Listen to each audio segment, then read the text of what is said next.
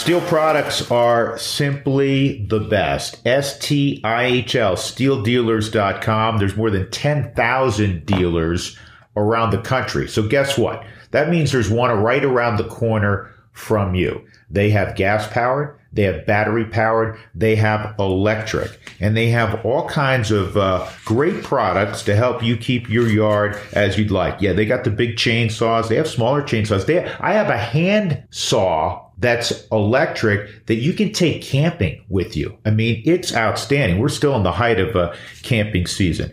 They have trimmers, they have blowers, they have hedge trimmers, and their products are used like for hacks like me and you trying to keep take care of our yard all the way up to the pros that have to cut down massive trees or do yard work and outdoor work professionally. That is how well respected they are worldwide. Stihl, stihldealers.com is where you're going to find your local dealer and you can load up your garage with all kinds of wonderful product. S-T-I-H-L, stihldealers.com. Is there anything better than a good cup of coffee? In fact, I'm having a, a, cup of coffee right now, midday, as I tape our little podcast here from my friends at Boyers. They're the legendary Rocky Mountain Roaster. I start my day with them, and oftentimes I'll have a little decaf later in the day. You got to go on their website, boyerscoffee.com. They have all kinds of great flavors, great products, and do as I do. I, I don't. You can go to the store, which is awesome. Go to the store but I don't mess around with that because I get it sent fresh to my house and it's delivered extremely quickly, and that is where you're going to get uh, the the super smooth and uh, local great brand Boyer's Coffee. They're a proud coffee partner of the Colorado Rockies. They have been for a number of years. Um, they've been brewing coffee since 1965 in the Rocky Mountains. They have uh, also that food truck up on 73rd and Washington. So if you're up on the north side, swing by there. You'll get good eats. You'll get uh, great uh, discounts on drinks as well. Um, go see them at boyerscoffee.com. That's how I uh, find all their great product. And as I said, I get it delivered to my house. That's boyerscoffee.com. This week on the Drew Goodman podcast, Teddy Bridgewater wins the QB job for the Broncos. Drew gives you his reaction, and Rocky starter Austin Gomber joins the show, talking about how he fits in with this stable of Rocky starters. You know, those guys have gotten to know me and, and continue to grow themselves. I think all of us have realized, like, okay, like we could really do something special like this group of five guys. We definitely enjoy being around each other, and I, and I definitely think that we, uh, you know we're on the on the right track. Subscribe to the Drew Goodman podcast wherever you find podcasts, and leave a comment and tell a friend. This is the Drew Goodman podcast.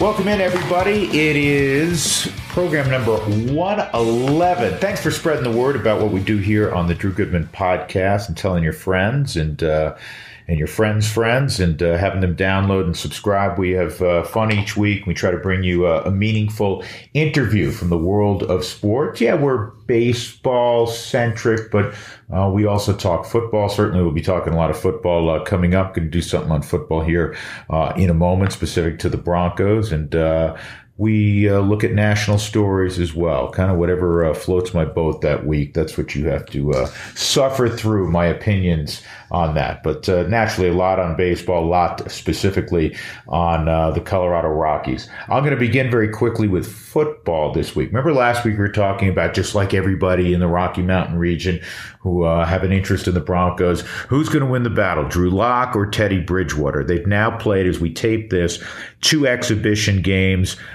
So when I got home after the Rockies game the other day, I had taped the Broncos game. So I wanted to see this battle between Bridgewater and Drew Lock. And a couple of thoughts. I said without question last week that if it were up to me, I would start Drew Lock because I think he has a higher ceiling. I think he's more athletic, bigger arm. Not a knock on Teddy Bridgewater. Teddy Bridgewater has always been very solid. He's battled some injuries in his career. He has far more experience, as we know, than Drew Lock. Uh, but the high water mark in terms of touchdown passes, 15, nothing real glamorous with Teddy Bridgewater.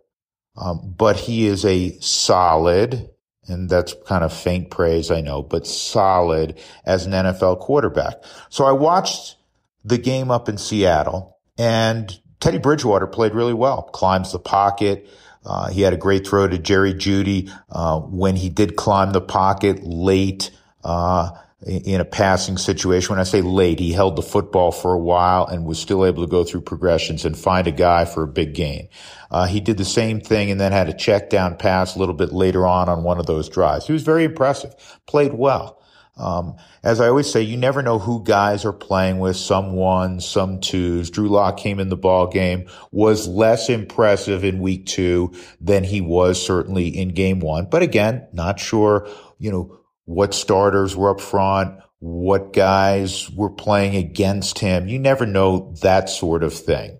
Um, the one thing that dawned on me though, as I'm watching this unfold, is I said, all right, I know what I would do for whatever that's worth, but I'm not Vic Fangio.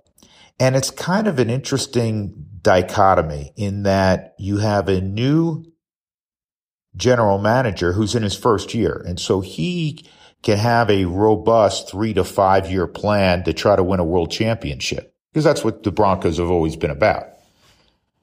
If you're Vic Fangio, you're kind of on a seat that's fairly warm and you need to win now. And if it is about winning right now, because I think the Broncos defense is going to be pretty darn solid, if not better than that, has a chance to be really good, I think. You like the receiving corps. Noah Fant can stay healthy. I like him at tight end. We'll see about the offensive line. We know that Bolles at left tackle, which is such a key component, especially with a right-handed quarterback, uh, has emerged as a, a very good left tackle. So there are pieces in play. And if I'm Vic Fangio and I'm going home late at night and I'm talking to my wife privately, I want to keep my job, right? I want to keep my gig. And Teddy Bridgewater probably is going to give you a better opportunity initially and be less mistake prone. You're not going to see as many wow plays as you would with Drew Lock. And I'm not backing off what I said last week on the podcast. I would go with Drew Lock. But if I'm Vic Fangio, I'm saying, man, if I lose a game or two in the growth of a young quarterback with Drew Lock that maybe we win with a more veteran quarterback, that could be the difference between my future employment or not. And that's why, as we learned on Wednesday, you go with uh, Teddy Bridgewater if you're Vic Fangio. So from that standpoint, not a big surprise. But as I was watching it unfold, I'm saying, yeah, I, I still feel the same way. Greater upside with Drew Lock. But if I'm on a hot seat and I'm Vic Fangio, I'd probably lean toward Teddy Bridgewater. We'll see how this whole thing now plays out moving forward because you know how fans are, especially with the quarterback position. The minute a game is lost and your numbers are subpar, when there's a pretty good guy potentially behind you, there'll be a whole lot of people on social media and elsewhere calling for that second guy, in this case, Drew Lock, to get his opportunity. We'll have more on this little topic moving forward. This one ain't going away, folks. All right, we're going to move on um, from football and talk Rockies. And before we delve too deeply into this, I have to tell you that, you know, the Rockies played great baseball until that Sunday against Arizona. They were 5 and 0 on the homestand, and then they lose to Arizona 8 to 4 in a dreadful baseball game. And when you play 162, you're going to play some dreadful games. It's not so much that the Rockies didn't really hit in the game. It had more to do with the walks in the sixth inning. Five walks, two guys get walked in with the bases loaded. It also took me to a problem that baseball has had. The ball's not in play enough. And it's less in play now than in ever, uh, ever before in the history of the game. The inning that I spoke of, where the, the Rockies were on defense for 33 minutes because they walked five guys and there were two bases loaded walks, that was 33 minutes in length. But ball was never in play. So if you're sitting there passionate about baseball on your couch and you're explaining the game to somebody who maybe is not well versed in baseball or doesn't understand the game, is new to the game, or whatever place they are where you are one of those people that is, you know, like uh, like probably uh, I am. That's nuts about baseball, enjoys the intricacies of baseball, enjoys the um, subtleties of baseball. You're sitting there and you're going, this is an utter bore. Nothing's happened for 33 minutes. Baseball has to find a way for the ball to be in play more. more. The next day, they go to um, Chicago on Monday, and they're playing a pretty good game. Senzatela pitched a wonderful game. I know the Cubs are awful now, but, you know, Rockies been bad on the road. They're up four to one in the eighth inning. Jhoulys Chacin in the seventh inning got three quick outs on nine pitches. Seven of his nine pitches were strikes. And then inexplicably, because I've always been a big fan of Chacin, tough guy, very effective, um, one of the better pitchers in the history of the Rockies, inexplicably goes out in the eighth inning with a four to one lead, and he throws 12 consecutive balls. And quite frankly, they weren't borderline pitches. Virtually all of them were way out of the zone. And so Buddy has to take him out. Uh, next thing you know, Chicago ties it up, and naturally you knew it was going to head south from there. Two run walk off home run uh, by Rafael Ortega in the bottom of the uh, ninth inning, and the Cubs broke their 13 game losing streak at home, which was the longest in the history of uh, the franchise. And the Rockies absolutely butchered one. Those were two of the worst losses I've seen this year. And you know, again, when you play 162, you're going to have bad losses. Good teams, really good teams, championship teams are going to have gut wrenching losses. But to see the walks, it just it drives you batty. And and I've often said this also. The last guy that wanted to walk three guys in, the, in a row on 12 pitches, no less, was Jhoulys Chacin. But it happened. And it's and it's so hard to watch. And it and it fit the narrative of the Rockies on the road all year. Those two were extremely painful. All right. We uh, move on to there. We're going to get to Austin Gomber in a moment. Um, but I wanted to, a, a, couple of short little notes before I get to another topic I wanted to hit on. You know who may be the most valuable position player in baseball so far this year? And we're almost done with August. Marcus Semien with Toronto. According to baseball reference, he has 5.8 wars. So he's been almost six games above replacement level. He's hit 30 home runs. He's dro- driven in 73. He has an OPS of uh, 861. He's stolen 13 bases. He's played very good defense. Remember, he signed a one year deal with Toronto for $18 million. He'll be 31 in the off season. I'm not saying that he is going to be available for the Rockies, but he's somebody you better kick tires on. I don't know if he leaves Toronto. I don't know if the Giants make a heavy run at him. He's from Berkeley, California went to Cal. He's a Northern California guy. You know, maybe Oakland tries to make a run back at him. At 31, he's probably going to try to, you know, reach for the stars and, uh, you know, four or five years at 100 plus million. Probably going to be out of the Rockies league, but he's a name I wanted to throw out there because he can play, you know, a couple of different positions and, uh, you know, a leader and a guy that continues to put up big numbers. And uh, we haven't mentioned this in, in, a little bit. We've talked around Trevor Story and a lot about Trevor Story, and you know it seems like a foregone conclusion he's gone. But uh, you know I've talked to some people that I respect and trust, and it's not a done deal. It's not slam the gavel down. He's definitely not going to be a Rocky next year. If I had to bet on it, I would say probably he will be somewhere else. But it, is it's within the realm of possibility because the markets change. I don't see any of these guys. When I say these guys, these shortstops, Marcus Semien, Carlos Correa has had a great year with Houston, uh, Trevor Story. They're not going to approach the deals. I don't think that Francisco Lindor got, that Fernando Tatis got. I just think teams are going to pull back the reins a little bit. And and as we know, Trevor has not helped himself this year because he's had you know, a, a subpar year by his standards. And we'll see how it finishes out. He's been better of late, but he's, he hasn't caught fire yet. He hasn't had one of those, you know, two week periods like we've witnessed from CJ Cron, for instance. So in the off season, I think there's a chance, not a great one, but I think there's a chance um, that he could return to the Rockies. A chance. Not a great one, but a chance. So we'll leave it at that. All right. Did you see where Miguel Cabrera hit his 500th home run. This is a guy that I guarantee you is unappreciated even by hardcore baseball enthusiasts. He is, as we speak today, 45 hits shy of 3,000. Do you know how many guys in the history of the game are in the 500 homer club and the 3,000 hit club? It's short enough that I'll share it with you. Henry Aaron, Willie Mays, Albert Pujols, Eddie Murray, Alex Rodriguez, and surprisingly, I think for many, Rafael Palmeiro. That's it. That's the whole group. Miguel Cabrera will join that group with 45 more hits. He probably won't get it this year. He's 38. He signed for two more years, so he's coming back. For his career, Miguel Cabrera has hit 311.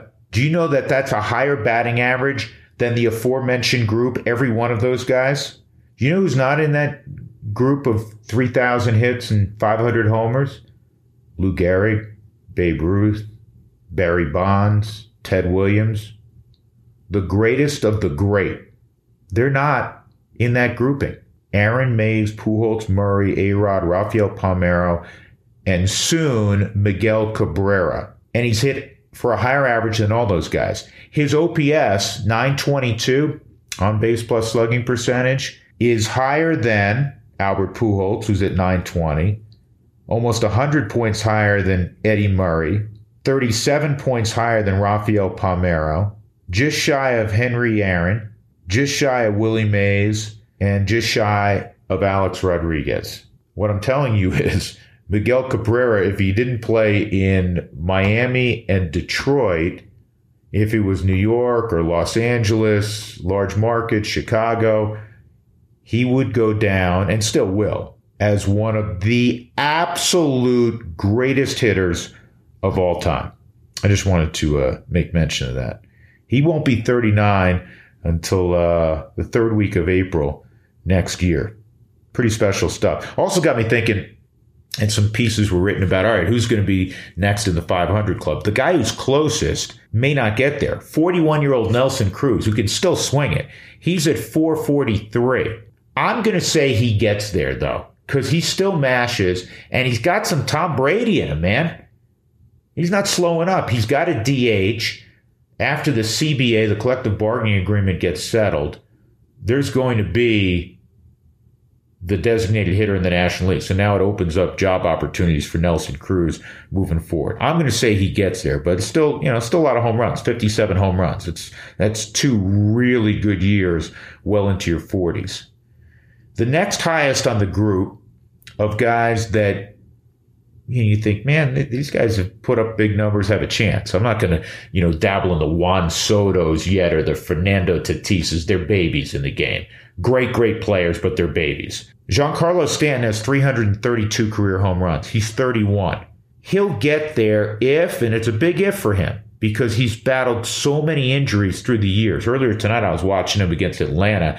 He hit one of those line shots at about 300 miles an hour out of the ballpark. If he can have a run in his 30s, because he's, he's just 31, of good health, he'll get there. Mike Trout, who's missed a good portion most of this year now with the calf injury, is at 310. Trout's, for the most part, been able to stay on the field. We know how uber talented he is. He's just 30. I'm saying he gets there because you know he's signed forever with the Angels. Nolan Arenado. Yeah. Rockies Nolan Arenado, now the Cardinals. Nolan Arenado. 260 homers, Nolan's 30. We know this because we spent so much time watching him. I was fortunate enough to be around him throughout his uh, entire career till this season. He loves the game. He doesn't have an exit strategy. He wants to play until they rip the uniform off him. And Nolan has stayed healthy. He's at 260, which means he's more than halfway there. He's just 30. I say Nolan gets there. Manny Machado's at 245. He's only 29. Petco, all of a sudden, for right handed hitters, especially you can hit it out of the ballpark on the pull side, it's turned into a pretty decent place to hit. He's got a real chance. And let's not forget a guy who's a strong National League MVP candidate who was the MVP back in, I think it was 2015. Bryce Harper of the Phillies. He plays in a bandbox. He has 255 homers, so he's slightly more than halfway there. He's only 28, so he could very well get there also.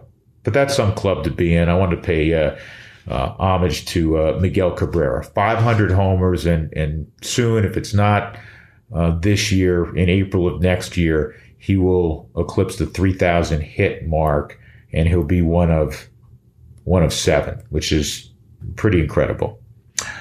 All right, it's time for our Ideal Home Loans interview of the week. Uh, I'm finding this guy very intriguing to watch, uh, and I know you are as well. And uh, he has fit right into that uh, Rockies rotation, and he's having a, an outstanding first year with Colorado. It's left-handed pitcher out of Florida Atlantic University who came in the Nolan Arenado deal, Austin Gomber. Well, first off, man, congratulations. How's everybody doing? Everybody's doing good. Uh, I appreciate it, but uh, family's well. Uh, mama and baby are healthy, so you know we're we're good. Now Beckham is two ish. Does he understand what's going on yet? Um, I think a little bit, but I'm, I'm not sure. Um, he knows his name, and so we, uh, you know, we're trying to do our best to, you know, make it an easy transition for him. But I'm not. I don't know if he knows exactly what's going on, but I think he's starting to catch on for sure. You got help at home? Is uh, Yeah, Rachel's here? mom. Yeah, Rachel's mom uh, is in town right now. Well, her both of her parents are in town right now, but her mom's going to stay with us for the rest of the year while we're on the road and stuff. So that'll be good. Get a little help. We were speculating uh, when you last night you make your first start after the birth of your second child, and um, I can't imagine you got to be amped up. There's got to be uh, a, a ton of different emotions. Was that accurate? Did it feel different taking the mound last night? Um, not necessarily from that. It was just more of probably. Uh, just felt like a little bit. Uh, almost felt like you know, just taking a couple days off. It's crazy how you feel. How like you almost just feel like you, you're starting over. You know, it just kind of felt like my timing was a little bit off. But as far as like the emotions and stuff, I was fine. Um, you know, just excited to be back out there for sure. But uh, kind of had like a longer layoff in between starts than I normally would. But um, you know, uh, all good really. You're not finishing line yet, but it's your first complete season in the big league starting. Um, is this where you thought you could be? Are you satisfied with uh, what you have uh, put on your resume, if you will, so far? Um, I wouldn't say I'm satisfied. I mean, I think I've done some positive things, but there's definitely some things to improve on. Um, just becoming more consistent, really. You know, you look at the best pitchers in the game, and you know their bad outings are, are what average pitchers would consider good outings. You know what I mean? So I think uh, you know there's always stuff to improve on. I mean, I think a little bit of it is is definitely you know a little gratitude and proving you're feeling like you're proving yourself right a little bit that you could. Uh, you know, be a starter in the big leagues and have some success, but there's definitely you know room to grow, and I feel like a lot of area for improvement for sure. But it's been it's been a good experience. I've learned a lot, and uh, it's been a lot of fun. We've said this a lot upstairs that that you are somewhat unusual in that you truly have a four pitch mix. There are guys who have a four pitch mix, but you utilize all four pitches every outing. Do you, do you see it as uh, a little bit uh, unusual at all? Um, I mean, I guess you could say it's a little unusual. I would say there's probably less guys that use four pitch mixes than guys that do, right? Um, you know, I think just nowadays the game is going real hard. Like a lot of guys are just throwing really hard, and you know, usually a hard slider off of that. Um, you know, that's not really you know my game. So kind of you know, you see other guys throughout the league that are pitching you know similar to me. Maybe they're lefty or righty, but um, you know, it's just kind of the way I got to pitch to have success. You know, it's kind of what I did to get me to the big leagues, and you know, so I feel like when you get here, a lot of times you're just going to end up going to what, going back to what got you here. You know, um, I think a lot of times people get here and try to change everything because maybe you're not having success right away and not realizing that you know there's a reason you got here. What, what got you here is probably the reason you're here. So just trying to continue to you know become more consistent with that stuff. All right, put a scouting hat on. If you had to grade your four pitches fastball, curveball, slider, and your changeup how would you grade them right now? Right now, I mean, I would probably say my slider has probably been my most consistent pitch throughout the season, uh, start in, start out. Um, you know, fastball command is kind of come and gone, but when it's, you know, for me, I think the fastball command kind of leads for everything, right? So when I days I have really good fastball command, I end up pitching really well. Um, but I would say probably slider, and then the curveball and the changeup have kind of been back and forth. I haven't I've gotten away from the curveball a little bit lately, which is you know back to what I was telling you, kind of getting away from who I am. So I think that's something that I want to get back to. But I would say probably this year the slider's probably been the most consistent, and the changeup and the curveball are kind of interchangeable there based on the outing, and then. Um, you know, my fastball, I haven't used it as much, but there's been days when it's been really good. But again, it's the consistency of the command, really. When I first saw you, the first thing that jumped out at me was, was the four pitch mix in, in, spring training. The other thing was you can really spin a curveball. Have you always had that ability going back even to high school? No, no, I learned that breaking ball once I got to professional baseball. Honestly, when I was when I got drafted, I was like a fastball changeup guy, a little bit of a lower slot, and then um, you know, when I got into pro ball, just kind of realized, looked around, realized right away that I wasn't going to cut it. What I was wasn't going to cut it. So my first off season after I got drafted, I learned that curveball, and that kind of like naturally brought my arm slot up to try to figure out a way to throw a curveball, and just kind of continue to build on it from there. Yeah, we talked about this uh, a few weeks back. The fact that you know you're six five, and and you're close to right over the top, which is a little bit unusual for a lefty, isn't it? Yeah, I mean, I probably present a little bit of a higher slot than you know most guys in the league, but um, yeah, I mean, I, I don't think I, I don't think I pitch like maybe a typically typical lefty does, but um, you know, it's just kind of what you know the adjustments I've had to make to have success, really. Is there a guy or, or a couple of guys that you emulated growing up, or, or there's a guy that you look at right now and you say, "That's a guy I want to be like"?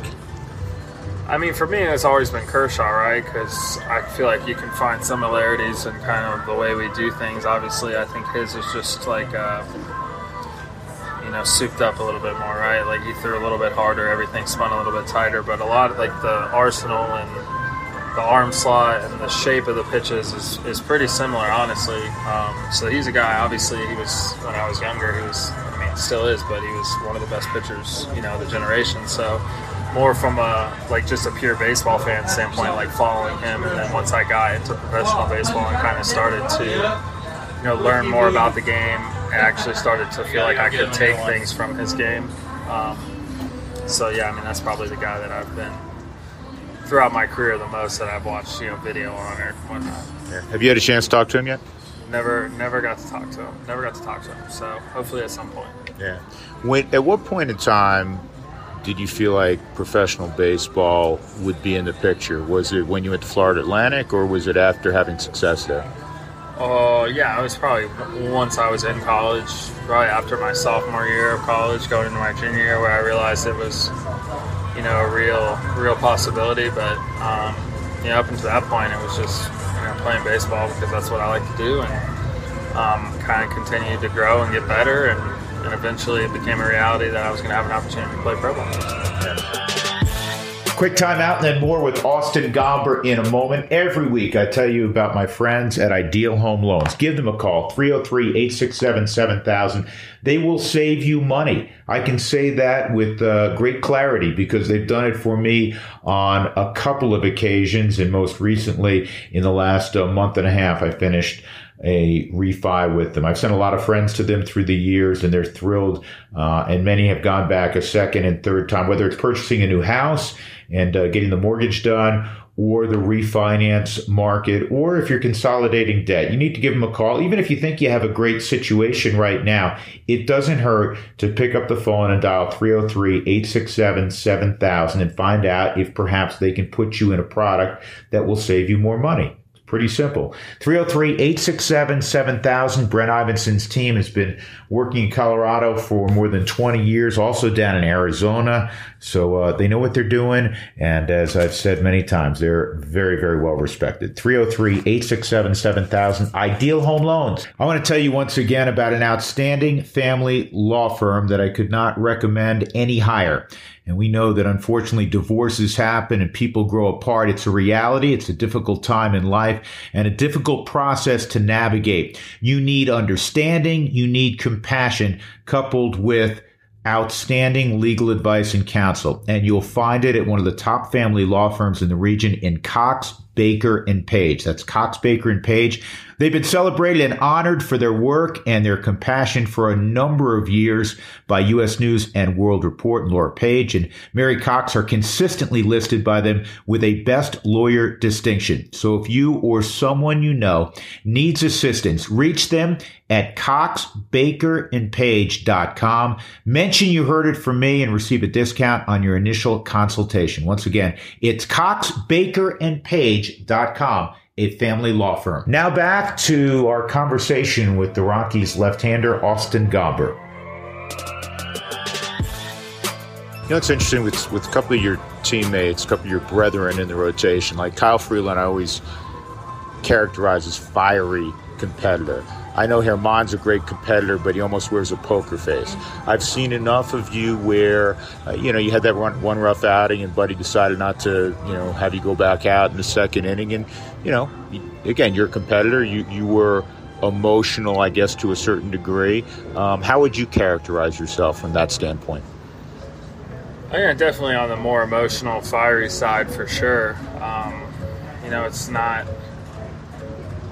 it's not really something that I mean I've tried as I've gotten older I've gotten better at kind of harnessing it and controlling it but it's not really something that um, you know is really like planned or or anything. Like I feel like I'm pretty laid back most of the time like when you talk to me I don't come across like you know because there's some guys that I've talked to that are like super fiery and they're always that way. Like they're always you know just super just you know wired and locked in. Like I don't really feel like I'm that usually, except for when I'm pitching. But um, yeah, I mean, I would definitely say that me and Free got some similarities in, you know what we do and how we handle ourselves. Um, you know, so it's something that I've always can, you know, always had to you know keep in mind and, and try to do my best to control and make sure that I'm tunneling towards you know positive things or towards having success and not letting it drag me down. But um, you know, I think also there's times where that carries me through, you know, big spots and big moments. So it's kind of just being able to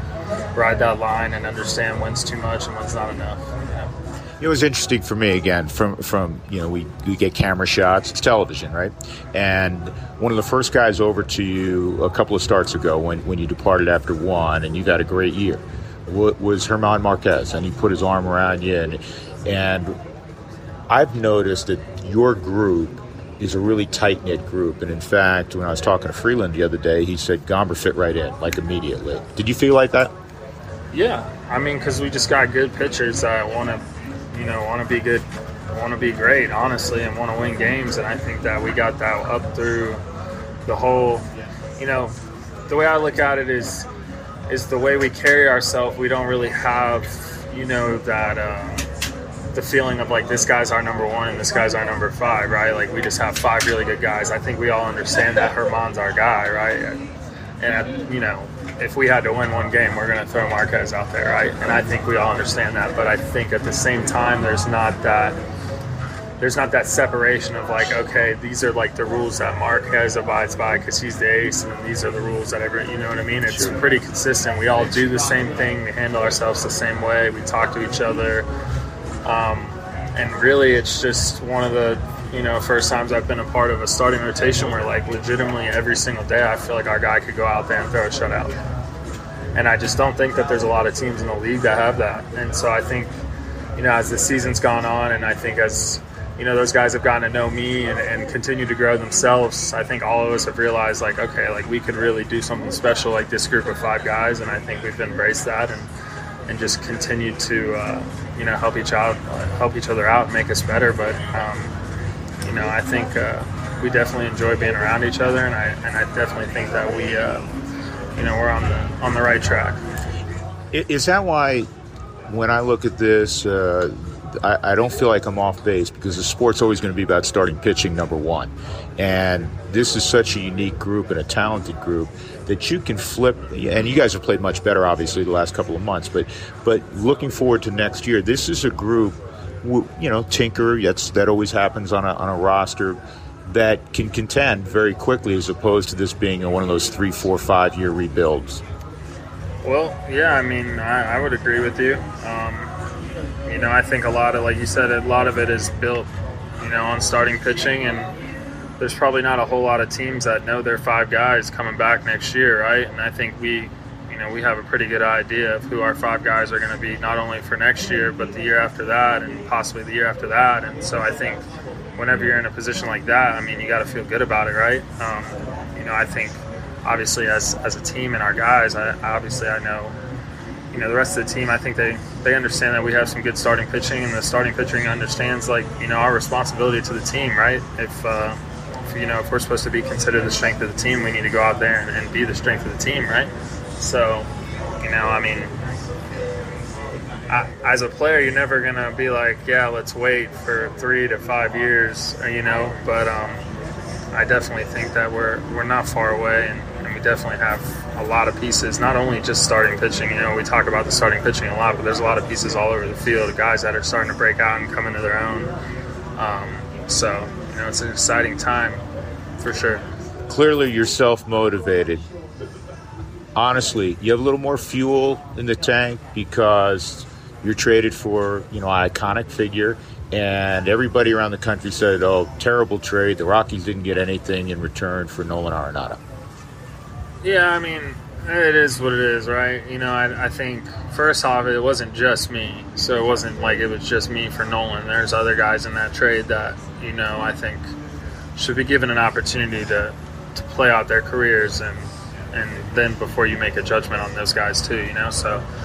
Um, but for me, not not really. Like my motivation is I just wanted to prove that I could be a starting pitcher. I just felt like I didn't get a lot of opportunities with St. Louis, right? So, I mean, I loved my time there and I loved a lot of the people there. You know, like I, I think a lot of times people, I don't know took me like serious. Like I was genuinely excited to get traded to Colorado, and I don't think that a lot of people are like, oh yeah, like that's that's not just a hey a PR guy saying like this is what you have to say. Like no, like I was excited to get to a fresh start where somewhere where I felt like I was going to get an opportunity, right? Um, so, you know, to think that there's a there's a chance if I wouldn't have got traded, there's a chance that I could have started this year in AAA with nothing, you know, with nothing to, do with me, my performance, just kind of like how the roster was built out, and now to be here and feel like I'm, you know, establishing myself as somebody that could pitch in the big leagues for years to come. I mean, it's exciting, and so that's where my motivation comes from. It's just more continuing to prove myself like right than prove people wrong is the way I like to think about it. I'd be remiss if I didn't ask you because you come over here and everybody knows Coors Field, great place to hit, obviously. You have a reputation of a little bit more of a fly ball pitcher, and yet not only have you done nicely here, you've dominated here. Did you see that coming? Do you have an explanation? No, I don't really have an explanation for it. Um, you know, I try to dominate every time I pitch. You know, I don't know what the. Uh, obviously, I've had. I think it's just worked out where it looks like I fit so much better here, but I've just had you know maybe two, two or three really rough starts this year, and they just all happen to be on the road, right? And I think that's kind of going to sway, you know, some of those numbers. But I mean, I feel comfortable pitching here. I like pitching here. Um, you know, the fans are always in it. We always have a good crowd. Our defense plays well here. I think we know this ballpark more than other teams know this ballpark. The way the ball is going to carry, the way like you see our outfitters run down balls that other teams don't get to just playing here. I mean, there's something. Obviously, it's it's tougher playing here, and it's tougher on us when we leave here. But I think you know we haven't figured out how to take it with us, but I think we've you know done a good job of using our home field advantage to our advantage, right? And now it's just trying to become a better team on the road. And once we do that, then we're in the mix. I mean, if we just won ten more road games this year, we'd be a playoff team, and that still wouldn't make us a good road team, right? If we won ten more road games, like so. I mean, I don't think we're that far off because I think you know we have a lot of guys that like playing here, you know, and I think that, like you said, that reputation sometimes people come in here and they don't necessarily want to play here. I don't think we have that. We got 26 guys that enjoy playing here. I think that's part of it. Good deal, man. Congrats on fatherhood again. Thank you. Appreciate it. You know, last week we had Kyle Freeland on, and Kyle said Gombers fit right in immediately. And he didn't need to say that. I didn't prompt him on that. And when you listen to Gomber, he has so many of the attributes that you know Germán has and Senzatela and you know the whole group. You know Freeland, fiery competitor. Um, he's he wears his emotions. We talked about it on his sleeve a little bit. He doesn't want to just be good. He wants to be great, and as good as he's been, especially at home. He's not putting a ceiling on it. He's not satisfied. Um, he wants to do special things, and it's one thing for Kyle or Germán or Jon Gray, who's always been good at home, to put up, you know, special numbers at Coors Field because they've grown up here. That wasn't the case with Austin Gomber, who has, as we as we tape this, a two flat ERA at Coors Field, and it was a 170 until his last outing at Coors Field. He he knew nothing about pitching really at Coors Field, and yet not intimidated comes in and he's been dominant at home. It just goes back to what I've been saying over the last several podcasts. And it's not with purple sunglasses on because the Rockies need help offensively. They have significant issues, as we know, in the bullpen.